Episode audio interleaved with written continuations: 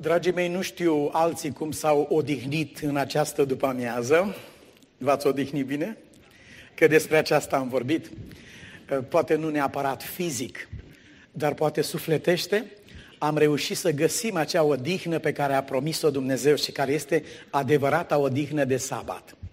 Atunci, cu adevărat, putem să spunem că am serbat și serbăm sabatul Domnului așa cum ni l-a dat El. Acesta este mesajul. Și vă rog în seara aceasta să fiți odihniți sufletește. Să stați relaxați, să aveți încredere în Dumnezeu. Cazul fiecăruia dintre noi este în mâinile aceluia care nu a pierdut niciodată un caz. Nu va fi nimeni vreodată neglijat sau uitat. Foarte adesea, greșit și totuși inevitabil, legăm pe Dumnezeu de purtarea părinților noștri. Când uh, copiilor străzi din New York, un misionar le-a prezentat pe Dumnezeu și le-a spus, El este Tatăl vostru, câțiva dintre ei au strigat și au spus, nu, nu, nu, nu, și au fugit, nu vrem, nu vrem. Și a spus, ce s-a întâmplat? Acești copii fusese răbătuți, chinuiți, terorizați de tatăl lor și acum când auzeau de ideea de tată, Dumnezeu ca tată, s-au speriat și au vrut să și a chemat înapoi. Și le-a explicat și totuși nu s-a putut împăca și a trebuit să vorbească despre Dumnezeu ca fiind uh, cumva uh, antrenorul tău, ca fiind profes, învățătorul tău cel bun care te iubește. A fost singura cale ca să poată comunica. Vrând sau nevrând, asociem pe Dumnezeu cu felul de viață în care am trăit, am crescut, asociem pe Dumnezeu uneori cu biserica. Dacă mergem la o biserică rece, moartă, închisă, mândră, indiferentă față de oameni. Dacă mergem acolo, cum mi-a spus cineva, trei ani am mers într-o biserică și nu m-a întrebat nimeni nimic niciodată. Am intrat și am ieșit la fel cum am mers. Riscăm să asociem pe Dumnezeu cu locul în care ne ducem. Sau chiar aici, dacă cineva a fost neglijat în vreun fel sau altul, riscăm să credem că așa se poartă Dumnezeu cu noi. Departe de Domnul așa ceva. Departe de Domnul așa ceva. Puteți să-mi spuneți și să-mi dați un nume al Domnului Isus Hristos care a fost profetizat. Și s-a spus, acesta îi va fi numele și totuși numele acela nu mi-a fost dat. Emanuel. Emanuel, mulțumesc foarte mult. Și îi vor pune numele Emanuel. Vă întreb, i-au pus numele Emanuel sau nu? Nu prea zice stare. Da sau nu? Nu, da, da, nu, bun. E bine. E și da, e și nu. Și am să vă spun de ce. Nu i-au pus acest nume pentru că Dumnezeu a lăsat lumea să spună despre el dacă Dumnezeu e cu noi sau nu. A rămas ca tu să declar dacă El este Emanuel sau nu este Emanuel. Adică Dumnezeu cu noi însemnează Emanuel. Câți dintre dumneavoastră în seara aceasta puteți să atribuiți lui Dumnezeu, prin Domnul Isus Hristos, numele Emanuel, fără să ezitați nicio clipă? Și stați, nu vă grăbiți. Înainte să ridicați mâna. Imediat vă, vă solicit. Dar înainte de aceasta. Când spun cuvântul Emanuel, însemnează că mărturisesc că Dumnezeu a fost cu mine și că nu spun în această seară sau nu am în sufletul meu ideea că datorită vieții în care m-am născut, am crescut și am trăit, sunt persoane care n-au văzut o zi cu soare în viața lor. Așa de chinuite au fost. Altele care au murit de tinere, altele care au fost confruntate cu boli, cu pierderi teribile. Indiferent care a fost condiția vieții tale, dacă nu poți să spui în seara aceasta că Dumnezeu a fost cu tine, datorită vieții tale grele pe care o trăiești sau ai trăit-o. Sunt persoane care nu au fost iubite niciodată. Sunt persoane care au sufletul plin de iubire și n-au avut pe cine iubi niciodată. Vă rog, deci, dacă poți în această seară, totuși, în ciuda acestor lucruri, să spui că Dumnezeu a fost cu tine și este cu tine, atunci o să te rog să ridici mâna dreaptă sus. Toți cei care credeți că Dumnezeu, într-adevăr, a fost cu voi. Și mulțumesc foarte mult. Mulțumesc.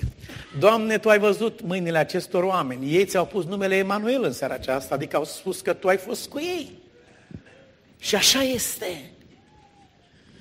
Fraților, atunci când Dumnezeu ni se pare că este cel mai departe, vreau să vă spun că este cel mai aproape.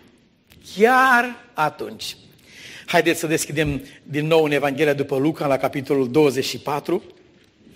Și aici să urmărim pe oamenii noștri care au coborât de la Ierusalim cu sufletul gol, lipsit și pustiu, pierduseră pe Mântuitorul lor, pierduseră totul. Viața lor nu mai avea niciun fel de rost. Și pe când se credeau singuri, și pe când se credeau pe drum fără întoarcere, pe când se considerau părăsiți, iată Sfânta Scriptură ce frumos vorbește aici în versetul acesta. Ochii lor erau împiedicați să-L cunoască pe Cel ce vorbea cu ei, care li s-a alăturat pe drum, care s-a apropiat de ei și care mergea împreună cu ei. Vă rog să începem de la versetul 15. Capitolul 24. Pagina este 1023. Mulțumesc celor care mi-au atras atenția de câteva ori și am uitat. Dar în seara aceasta mă bucur că mi-am adus aminte. Pagina 1023 suntem. Nu știu dacă avem aceeași paginație la Biblie, aceasta e o altă problemă. Pe când vorbeau ei și se întrebau, Iisus s-a apropiat. Vă rog să-mi spuneți mie, când au crezut ei că Isus era cel mai departe de ei vreodată. Care era timpul din viața lor când au crezut ei că Isus era cel mai departe de ei vreodată? Chiar atunci. Chiar atunci. Chiar atunci. O să vedem imediat că ei mărturisesc acest lucru. Chiar atunci. Ce s-a întâmplat când ei credeau că acum Domnul este cel mai departe? Ce s-a întâmplat chiar atunci? Era cel mai aproape, chiar atunci. Era cel mai aproape. Biblia scrie, el s-a apropiat pe când ei îl considerau depărtat. Deci aduți aminte lucrul acesta. Când ești ispitit să crezi că Dumnezeu s-a depărtat, că e departe, când îi vezi pe alții ce bine le merge și ce povești spun ei de succes, de cum au scăpat, copilul lor a scăpat și al tău n-a scăpat. Cum vezi, când auzi astfel de lucruri și când ești ispitit să crezi că Domnul e departe, nu uita, chiar atunci, chiar în locul acela, Isus se apropie de tine. Chiar atunci. Este mai prezent decât oricând altă dată. Uitați-vă, vă rog, la Maria în grădină dimineața. Îngerii vorbesc și spun, hei, cum de nu ții minte? Cum de nu-ți aduce aminte? Cum de nu știi că Isus trebuia să învieze? A înviat, nu este aici. Și deodată cineva se apropie de ea. Și ea întoarce, rupe legătura cu îngerii și se întoarce către cel pe care a considerat grădinarul. Era atât de zdrobită încât pur și simplu cuvintele îngerilor prin care îi se aducea vestea cea mare că Isus a înviat, nici măcar nu găseau ecou în mintea ei. Atât era de adânc întristată. Și când îl vede crezând că este grădinar, spune, Domnule, te rog, spune-mi unde l-ai pus. Adică știu că îngerii ăștia vorbesc despre nu știu ce învieri, e treaba lor. Eu știu că unde l-ai pus? Și atunci Iisus în loc să-i spună unde l-a pus, în loc să-i arate un loc unde a fost pus, ce răspuns îi dă? Cine știe răspunsul? Maria. Ce vă spune cuvântul acesta? Ea, Dumnezeu totdeauna răspunde la întrebare. Noi mai ocolim, mai, dar Dumnezeu răspunde la întrebare. El a fost întrebat unde l-ai pus. Și ce i-a răspuns? Unde l-a pus? Maria, la tine în inimă l-am pus. În dreptul tău l-am pus Maria. Pentru mântuirea ta l-am pus Maria. În loc să arate un loc pe pământ, a indicat spre inima fiecăruia dintre noi. Unde l-ai pus? Aici, în inima ta. Pentru tine. Chiar aici și chiar acolo Isus se apropie și mai departe spune, merge pe drum împreună cu ei. Tu nu mergi singur, vreau să știi. De la leagăn până la mormânt, niciodată n-ai mers singur. În clipa când, dacă ai fi mers singur o clipă, nu mai erai. Faptul că ești astăzi aici e dovadă că viața și puterea lui Dumnezeu te-au însoțit în fiecare clipă, de la leagăn până la capătul drumului, dacă nu cumva, Biblia spune, cei care vor fi rămas în viață la venirea Domnului Hristos fără să fi gustat moartea, vor fi schimbați într-o clipă, într-o clipită din ochi și vor fi răpiți cu toții în nor ca să întâmpinăm pe Domnul în văzduh.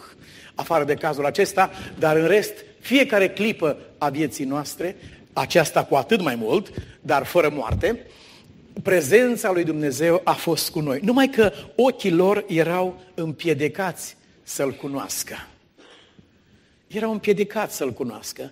Atât de mare era suferința lor sufletească, a pierderii Domnului. Nu poate fi ceva mai adânc decât acest lucru. Pe când vorbeau și se întrebau, el se apropie și merge cu ei pe același drum. Când Domnul a întins mâna să elibereze pe Israel din Egipt, așa cum vrea să întindă mâna să te elibereze pe tine din situația în care ești și cum vrea să te ajute pe tine să faci ultimul tău pas, așa cum a întins mâna pentru ei, așa e gata să facă pentru noi. Și când a întins mâna pentru ei să elibereze, a spus, îi cunosc suferințele. Nu a scris, am auzit la știri despre suferințele lor. Nu, le cunosc personal. Am trăit aceste suferințe ale lor. Însă ochii lor erau împiedicați.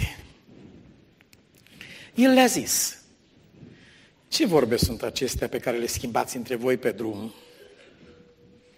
Ei s-au oprit, uitându-se triști. Ce sens are ca să încerce cineva să ne învețe ceva când durerea și suferința noastră sunt atât de inimaginabile? Am cunoscut o tânără familie odată, care era atât de fericită fiindcă descoperiseră pe Domnul. Am avut harul să studiem Scriptura împreună. Și se apropia ziua când ei urmau să se boteze. Erau așa de fericiți, a spus, noi nu am fost atât de fericiți la nunta noastră, asta este nunta noastră. Acum e nunta noastră cu Isus. Atât erau de fericiți, dar în vinerea aceea le-a murit singurul copil de trei ani, un băiat. O lovitură atât de rapidă încât nici n-a fost timp să te gândești. Și era greu să te adaptezi la această situație. Și în loc să fiu la botezul lor, a trebuit să predic la mormântarea copilului lor și să mă tem în sufletul meu, să mă clatin ca o testie gândindu-mă, oare credința acestor oameni va trece ea peste groapa copilului lor, să continue cu Dumnezeu. Nici n-am îndrăznit măcar să deschid gura. Dar vă spun îndată ce s-a încheiat mormântarea aceea în care multă lume a întins degetul ascuțit și otrăvit și le-a spus din cauză că v-ați hotărât să urmați pe Domnul, de-aia vi s-a întâmplat așa ceva. N-au ezitat oamenii să facă acest lucru. Cum s-a terminat, ei doi s-au întors către mine și a spus, unde este apa botezului? Vrem să mergem să primim botezul acum. Și le-am spus, zic, voi veți primi două botezuri. Ați primit botezul cu foc al încercării acesteia, care a încercat foarte greu legătura voastră cu Dumnezeu. Și cu ajutorul lui Dumnezeu ea nu a ars și nu s-a distrus. A supraviețuit aceste încercări, ați primit botezul cu foc și acum urmează să primiți botezul cu apă. Biblia arată că toți aceia care se hotărăsc și îl iubesc pe Isus și care își predau viața, toți aceștia vor fi încercați Hotărârea lor va fi încercată puternic. Dar cu ajutorul lui Dumnezeu ei sunt deja mai mult decât biruitori. De ce? Satana dă un asalt care este din start sortit pieirii și că fiindcă Domnul a promis, din mâna mea nu-i smulge nimeni. Cine poate să smulgă pe cineva din mâna lui Dumnezeu? Nimeni nu-i va smulge din mâna mea acela care își predă viața în mâna Domnului. Da, va fi încercat, va trebui să lupte pentru hotărârea lui, dar biruința este asigurată. Prin el vom fi mai mult decât biruitori. Aș vrea să spun în seara aceasta că momentul în care tu ai făcut cunoștință cu Dumnezeu și cu Domnul nu corespunde cu momentul când a făcut El cunoștință cu tine. Poți să-mi spui și mie când a făcut Domnul cunoștință cu tine? tu ai răspuns? Ai răspuns foarte bine. ai răspuns foarte bine. Fratele nostru ne-a spus, zice, înainte de veșnicii s-a întâmplat acest. Tu nu l-ai cunoscut pe Domnul înainte de veșnicii, pentru că nu erai.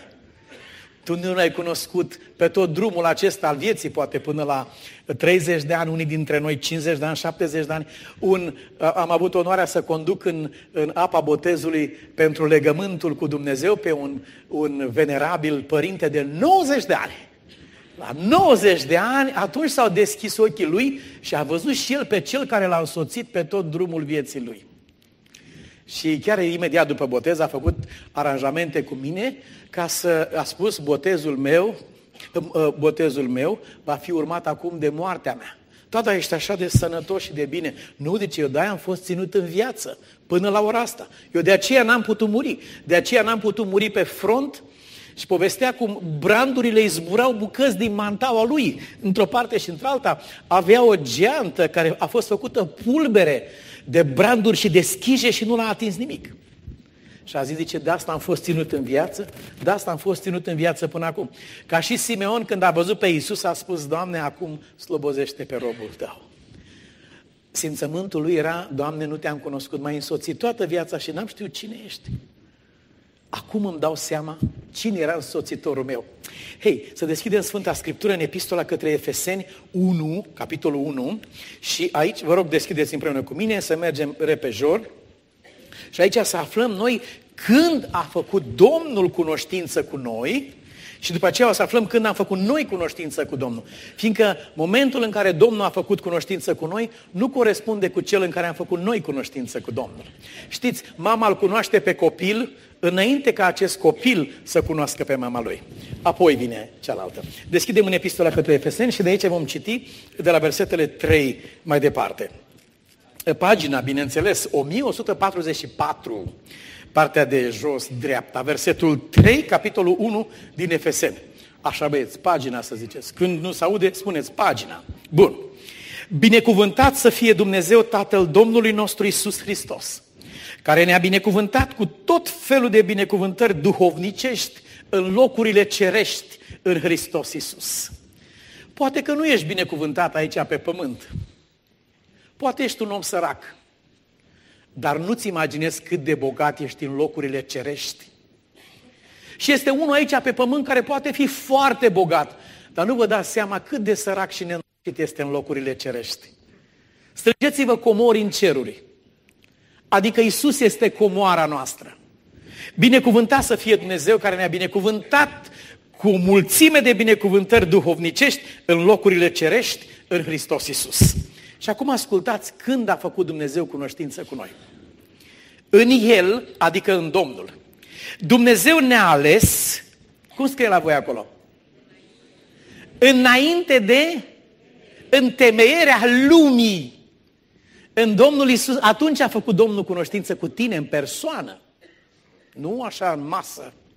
Atunci, înainte de întemeierea lumii, Dumnezeu ne-a ales înainte de întemeierea lumii ce ne-a ales El? Ca să fim sfinți, ca să fim fără prihană înaintea Lui, după ce în dragostea Lui ne-a rânduit mai dinainte să fim înfiați prin Isus Hristos, după buna plăcere a voii sale, spre lauda slavei Harului Său, pe care ni l-a dat în prea iubitul Lui. Atunci a făcut Domnul cunoștință cu noi. Atunci și pașii vieții tale erau numărați. Și cuvintele pe care aveai să le spui peste ani de zile erau știute. Tatăl meu a stat și n-a putut să facă ultima mutare 20 de ani. 20 de ani. Le-a făcut pe toate, dar nu ultima mutare. Acolo a fost un război pe viață și pe moarte. Dar într-o noapte am avut un vis așa de clar. În biserica unde slujeam, la, îl botezam pe tatăl meu.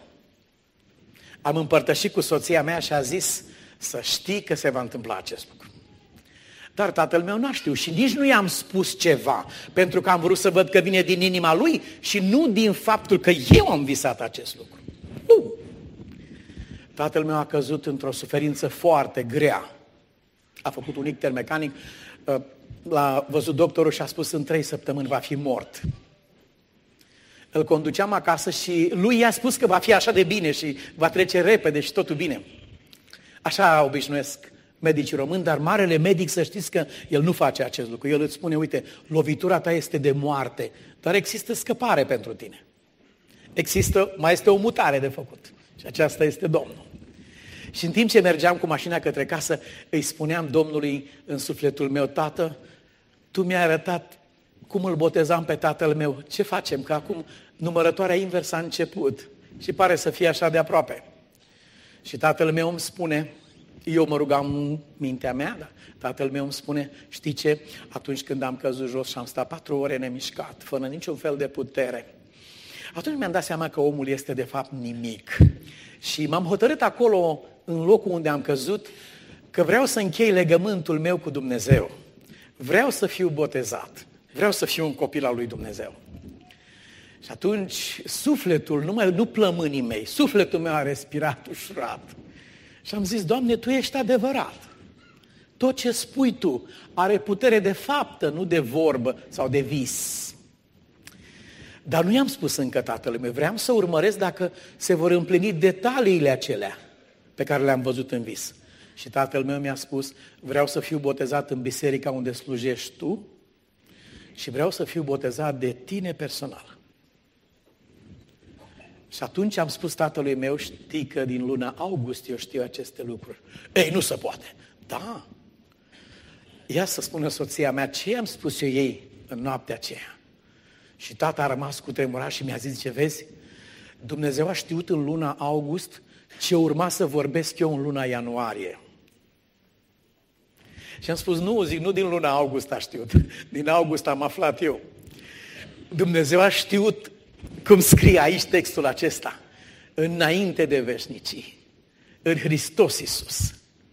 Haideți să, să mergem la un exemplu practic. Repede, deschidem Sfânta Scriptură în cartea prorocului Ieremia, capitolul 1 al cărții lui Ieremia. Aș dori în această seară să căpătăm asigurarea că acela care a însoțit oamenii noștri pe cale, care nu-L cunoșteau, nu-L înțelegeau, acela ne-a însoțit și ne însoțește pe noi pe drumul vieții, de pe când nu știam noi, de pe când nu înțelegeam noi. El a fost permanent cu noi, clipă de clipă. Și haideți să citim aici în cuvintele care sunt scrise în cartea prorocului Ieremia și ne găsim la pagina 736, 736. Și de aici vom citi versetul 5. Dar ce te rog în seara aceasta sau în ocazia aceasta în care suntem, te rog nu citi aceste cuvinte despre Ieremia. Pune numele tău acolo. Pune numele tău acolo că este la fel de adevărat despre el sau despre fiecare dintre noi. Este la fel de adevărat.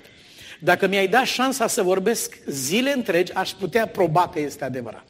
Dar Domnul să-ți dea credință și să poți primi acest cuvânt pentru tine în seara aceasta. E despre tine e vorba aici. Ascultă. Mai înainte ca să te fi întocmit în pântecele mamei tale, te cunoșteam. Mai înainte. Mai înainte ca să fie și tu din pântecele ei, eu te pusesem deoparte și te făcusem proroc al neamurilor. Ții un copil mic în brațe. Știi ce ții în brațe?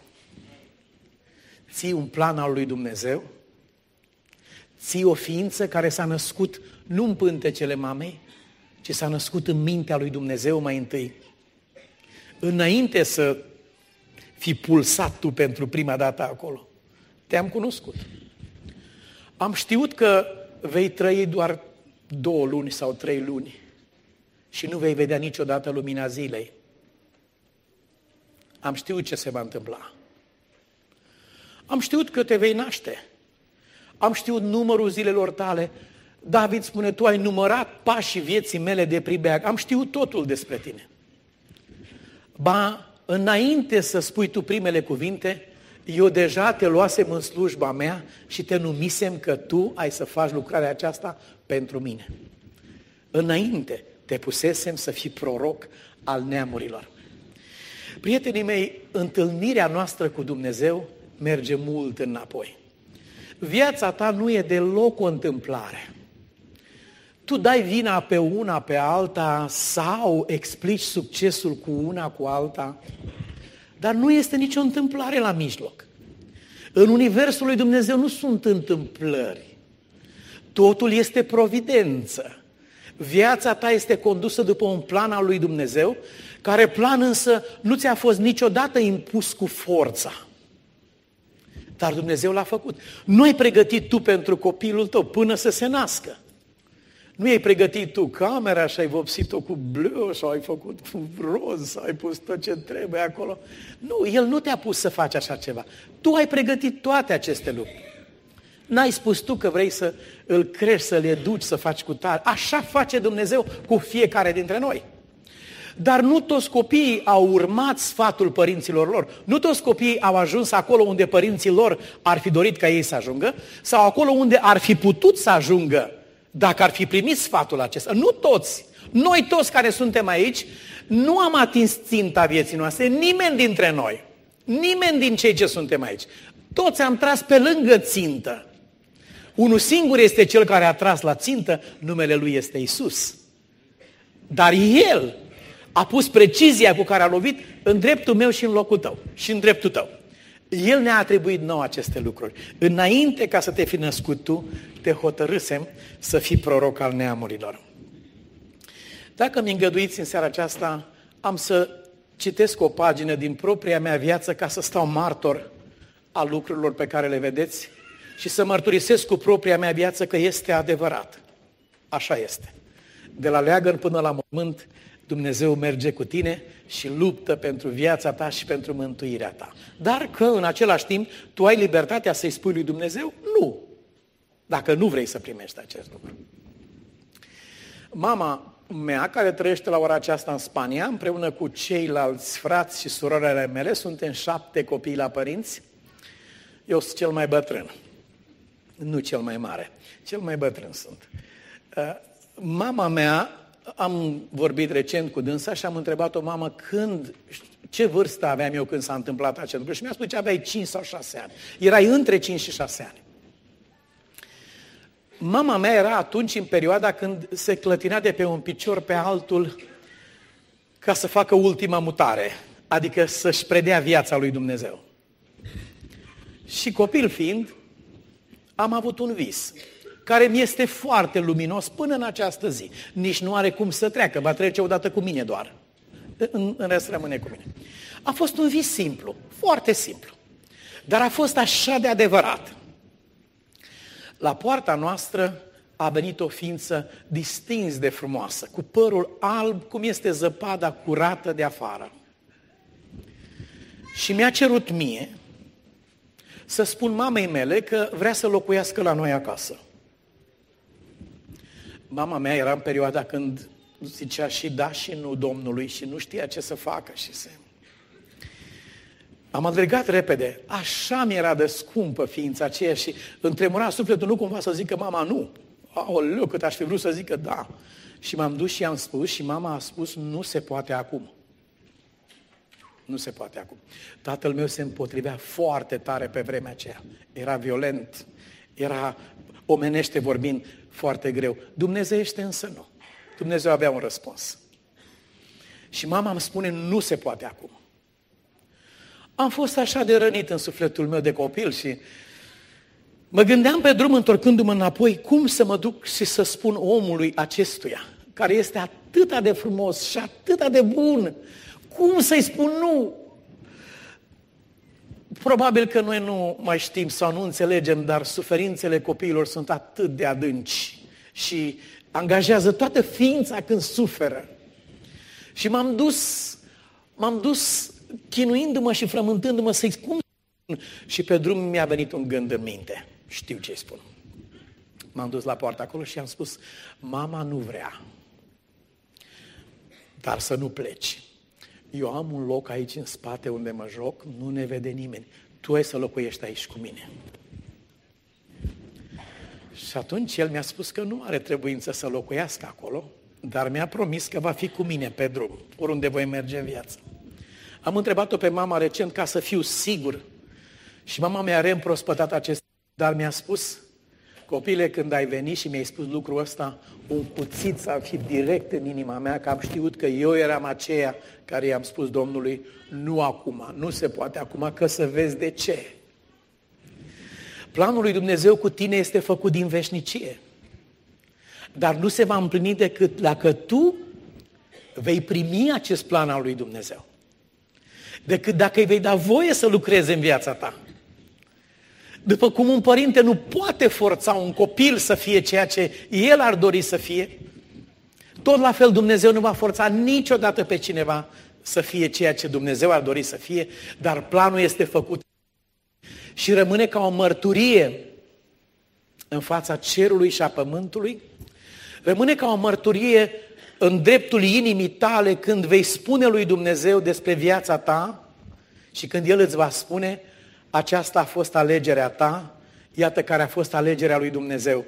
Ce plan avea Dumnezeu cu tine. Aș vrea să uh, mergem împreună în Psalmul 139 și să găsim pe David exprimând aceleași lucruri pe care le știm atât de bine. Uh, suntem la pagina 634. El spune așa.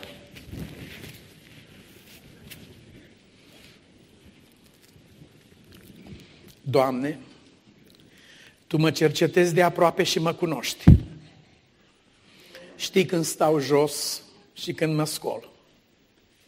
Și de departe îmi pătrunzi, cum scrie la voi? Gândul. Nu vorbim de fapte. Gândul. De departe. Știi când umblu și când mă culc și cunoști toate căile mele.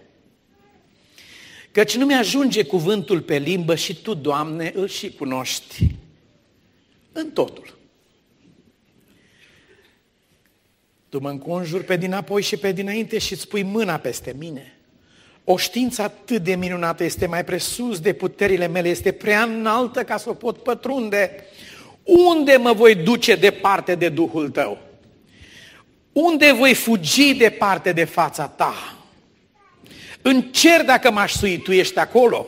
În locuința morților dacă m-aș duce, tu ești acolo.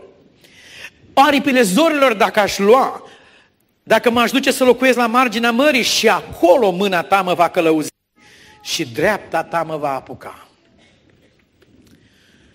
A fost un timp în care David a crezut că, este, că Dumnezeu este cu el și el cu Dumnezeu doar când merge la biserică. Dumnezeu este încuiat în biserică acolo, îl dăscuiem vineri seara sau duminică dimineață, stăm cu el câteva ore. Am văzut uh, o cetățeancă indiană din Londra, locuiește în Londra, acolo unde am avut harul să păstoresc doi ani.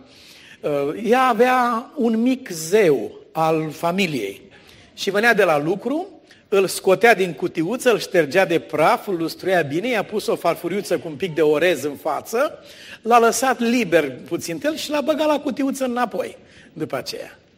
A fost o vreme în care David a crezut că se pot face unele lucruri și poate să facă ceva fără să știe că e văzut de Dumnezeu. Să știți că nu există acel lucru care se numește păcat ascuns. O fie el ascuns de oameni, o fie el ascuns de poliție, o fie el ascuns chiar, de către, chiar pentru victime, dar nu va fi niciodată ascuns de Dumnezeu. Cine păcătuiește? Păcătuiește în prezența lui Dumnezeu. Nimeni să nu se înșele cu un acesta. Cine trăiește viața și cine crede acest cuvânt, că Dumnezeu este cu noi, acel om își trăiește viața, cum spune Biblia despre Enoch. Enoch a umblat cu Dumnezeu. La sculare, la culcare, la plecare, la venire, oriunde a fost, în gândurile lui, în simțămintele lui, în cuvintele lui, Domnul Dumnezeu era prezent. Și a venit o zi în care Domnul i-a spus, nu e bine să mai rămâi în această lume. Mi-e foarte dor de tine și de toți oamenii care umblă cu Dumnezeu. Vin un coace și Biblia spune, Domnul a răpit pe Enoch și l-a luat la el ca să ne trimită nou un mesaj, să ne spună, uite, același lucru voi face cu tine. Vei locui cu mine aici în locul acesta. Aș vrea să uh, citim cuvintele Apostolului Pavel din Epistola către Galateni. Frații mei, capitolul 1, versetul 15. Și de aici vom deschide la pagina, data am să vă spun. Ați găsit deja? Suntem la pagina 1139. Și o să vă rog să urmăriți ceva foarte, foarte asemănător cu viața noastră. Auziți ce spune cuvântul lui Dumnezeu? În versetul 15. Dar când Dumnezeu, El povestește despre viața lui inițială. Versetul 13, dacă vreți să ne întoarcem puțin înapoi. Ați auzit în adevăr care era purtarea mea de altă dată. Știți, copiii lui Dumnezeu nu sunt de pe o altă planetă. Ei sunt din această lume. Ei știu ce este desfrânarea, ce este crima, ce este furtul, ce este minciuna. Ei știu ce este înjurătura de Dumnezeu. Ei știu ce înseamnă. Dar acestea se numesc în viața lor acum purtarea mea de altă dată. Nu sunt ceea ce Dumnezeu dorește să fiu, dar nu mai sunt nici ceea ce am fost altă dată. S-a întâmplat ceva în clipa în care m-am întâlnit cu Isus. Și El spune, purtarea mea de altă dată în religiunea iudeilor. Cum adică prigoneam peste măsură de mult biserica lui Dumnezeu și făceam prăpăd în ea. Și a pătat mâinile cu sângele copiilor lui Dumnezeu, omul acesta, în numele religiei, în numele credinței. Pastorul Oresciuc a fost omorât aici în Moldova cu ciomege, cu bătut în chip barbar de către credincioși creștini care mărturisesc credința în Tatăl, Fiul și Duhul Sfânt, au omorât pe un altul care avea credința în Tatăl, Fiul și Duhul Sfânt, crezând creștinii aceștia de aici că fac o slujbă lui Dumnezeu și îndemnați poate de un slujitor care al lui Dumnezeu. L-au omorât pe pastorul acesta. Așa a făcut omul acesta despre care noi citim. Și cum eram mai înaintat în religia iudeilor decât mulți din neamul meu de o vârstă cu mine, eram însuflețit de o râvnă nespus de mare pentru datinile strămoșești. Tradiția. Râvna noastră, iubiților, nu trebuie să fie pentru tradiția adventistă, baptistă, pentecostală, catolică sau ortodoxă. Râvna noastră trebuie să fie pentru Domnul, Dumnezeul nostru și Mântuitorul nostru. Lui trebuie să-i dăm râvna noastră. Pavel era râvnitor, plin de râvnă pentru datinile strămoșești și în numele acestor datini a vărsat sânge de oameni. Și încă ce oameni? Sângele lui Ștefan, martorul lui Dumnezeu, a fost vărsat la cuvântul acestui om. Acum vă rog să ascultați ce scrie mai departe. Versetul 15 este versetul exploziv.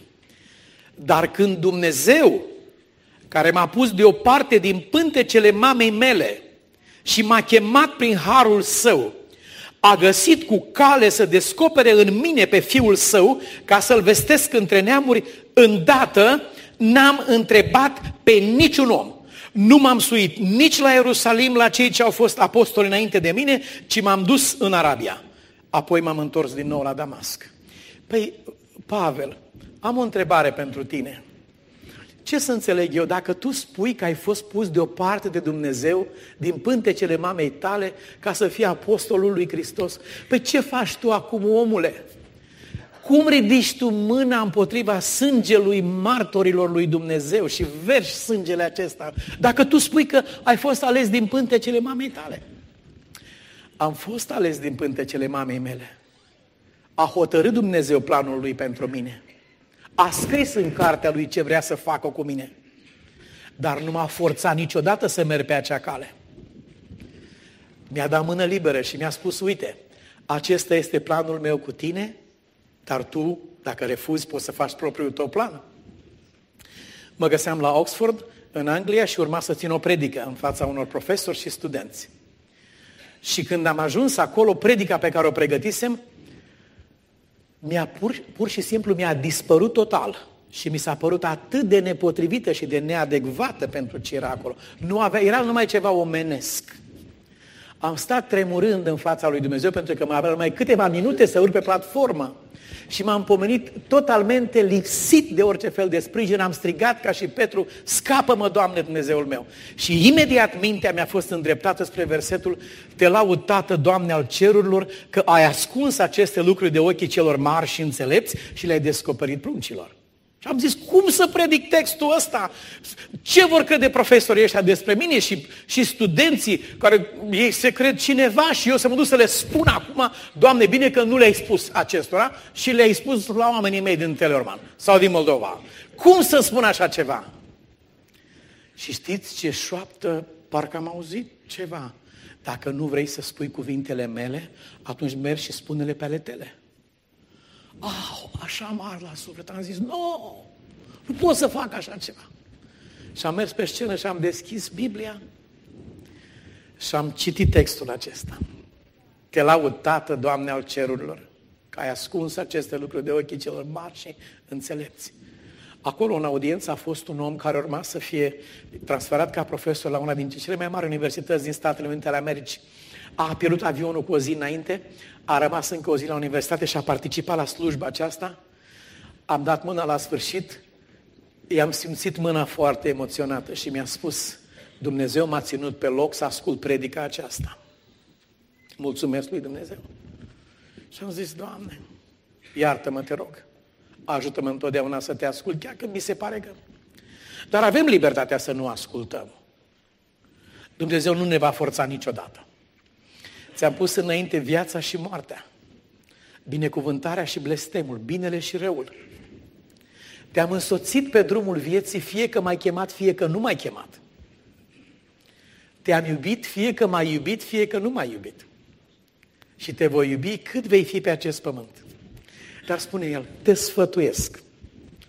Alege viața. Este pentru tine.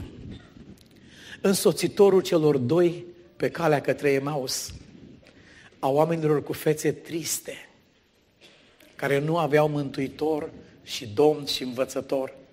Însoțitorul lor era tocmai acela pe care ei credeau că l-au pierdut și de care se simțeau abandonați sau chiar trădați. Dar ce aproape cât de aproape era El de ei, de ei, cât de aproape este El de noi, chiar în această seară când stăm în locul acesta. Frați iubiți, aș vrea să încheiem citind din cartea lui Iov. Vă rog să deschideți împreună cu mine în capitolul 23. Și de aici să citim versetul 14. Suntem la pagina 538.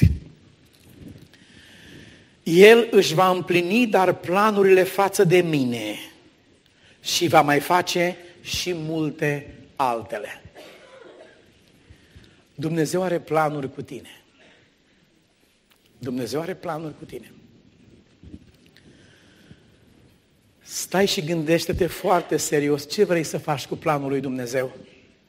Și gândește-te, te rog, dacă tu crezi că poți să ai un plan mai bun decât are Dumnezeu cu tine. Și să te gândești dacă vrei să întorci spatele planului lui Dumnezeu, care alt plan vrei să... Dacă nu vrei să spui cuvintele lui Dumnezeu, pe care crezi că vrei să le spui? Dacă nu îl iei pe el ca mântuitor, pe cine altul vrei să iei? Ucenicii au spus, Doamne, la cine să ne ducem? Tu ai cuvintele vieții veșnice. Unde în altă parte? Eu spune Dumnezeu, va împlini planurile lui cu mine și în ce situație era omul acesta când, când spunea cuvintele acestea? În ce suferință de nedescris se găsea el? Și totuși spune, Dumnezeu va împlini planurile lui cu mine și va face alte planuri mari și minunate. Totuși, în tot acest maestos plan al lui Dumnezeu, există o verigă slabă a lanțului acestuia. O zală slabă. Și știți că un lanț nu e mai tare decât cea mai slabă zală a lui. Când s-a rupt, s-a rupt lanțul. Poate fi oricât de tare. Și veriga aceea slabă este voința noastră. Ce să fac cu voința mea? În capitolul 7 din Roman, Pavel spune, după omul dinăuntru aș vrea, îmi place legea lui Dumnezeu și mult aș vrea să-L ascult și să-L urmez după omul din lăuntru. Dar văd în mine o altă lege care îmi spune nu, se împotrivește acestei legi și strigă la sfârșit, o, nenorocitul de mine, cine o să mă ajute să ies din situația aceasta? Apoi încheie triumfător spunând, știu cine.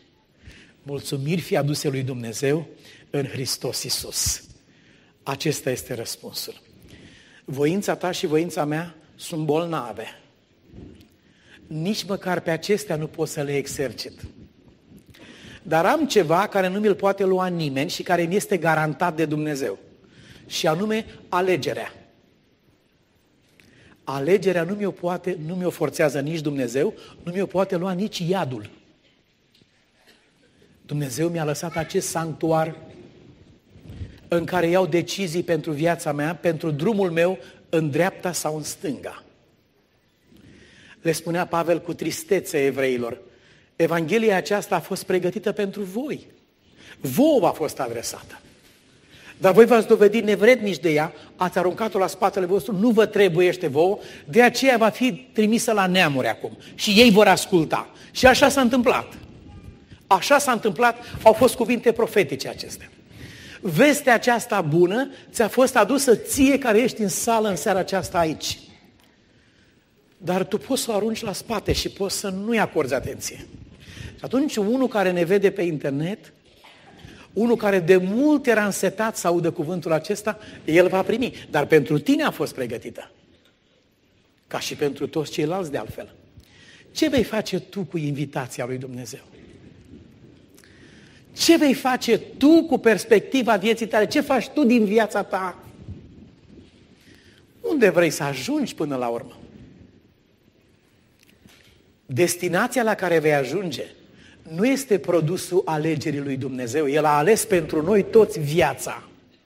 Eu am venit ca oile să aibă viață și să aibă din belșug. Dar cuvântul pe care tu îl vei spune va hotărâ destinul tău. De aceea, te îndemn în numele Domnului Isus Hristos în această seară. Alege viața. Și Dumnezeu să ne ajute. Amin. Și toți cei care au ales viața în seara aceasta sunt rugați să se ridice, să ne rugăm și să spunem Tatălui nostru Ceresc despre alegerea noastră din seara aceasta. Cerescule Tată, ca și oamenii aceștia din cuvântul Tău, care au crezut că au pierdut pe Dumnezeu, dar au uitat că Dumnezeu nu i-a pierdut pe ei, și noi am fost de multe ori atât de triști și ne-am simțit părăsiți. Și am crezut că Tu nu ai niciun plan cu noi. Iartă-ne pentru lucrul acesta, te rugăm.